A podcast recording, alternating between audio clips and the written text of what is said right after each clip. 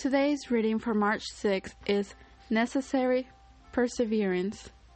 We'll be reading James chapter 5, verses 7 to 11, and it says, Therefore be patient, brethren, until the coming of the Lord. See how the farmer waits for the precious fruits of the earth, waiting patiently for it until it receives the early and later rain. You also be patient. Establish your hearts, for the coming of the Lord is at hand. Do not grumble against one another, brethren, lest you be condemned. Behold, the judge is standing at the door. My brethren, take the prophets who spoke in the name of the Lord as an example of suffering and patience. Indeed, we count them blessed who endured. You have heard of the perseverance of Job and seen the end intended by the Lord, that the Lord is very compassionate and merciful. Staying power. It's a rare commodity in a microwave society.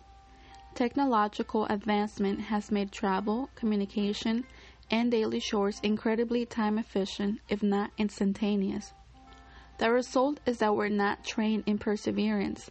We're not accustomed to pains that can't be relieved and problems that can't be corrected. When they come, we send up prayers with almost the same expectation as when we press the buttons on our microwave. A few seconds, we think, and we should be done with it. God doesn't usually work that way. He is thorough and precise, and He will not be rushed. When He tries us in the fire, as He did Job, nothing can get us out.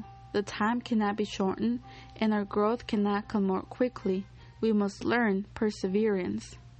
James began his letter by telling about the results of perseverance, maturity, and completeness. There is no way to become a mature Christian without trials. We may pray for Christ like character and hope that it will come by spiritual osmosis, but it will not. God's plan for all of His people is trial by fire. It is the only way to burn away the flesh and reveal the Spirit. It is the only way to grow.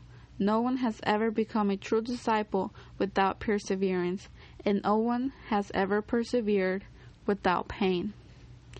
What is your reaction to trials? Do you expect instantaneous answers to your prayers for deliverance? More often than not, you will be disappointed. Change your perspective. Rather than looking for escape, look for the benefit of the trial. Let endurance have its perfect result. Ask God what He's accomplishing and then participate in it willingly. If you can learn perseverance, you will be a rarity in this world and wilt fit for the kingdom of God. Corrie ten Boom said, When a train goes through a tunnel and it gets dark, you don't throw away your ticket and jump off. You sit still and trust the engineer.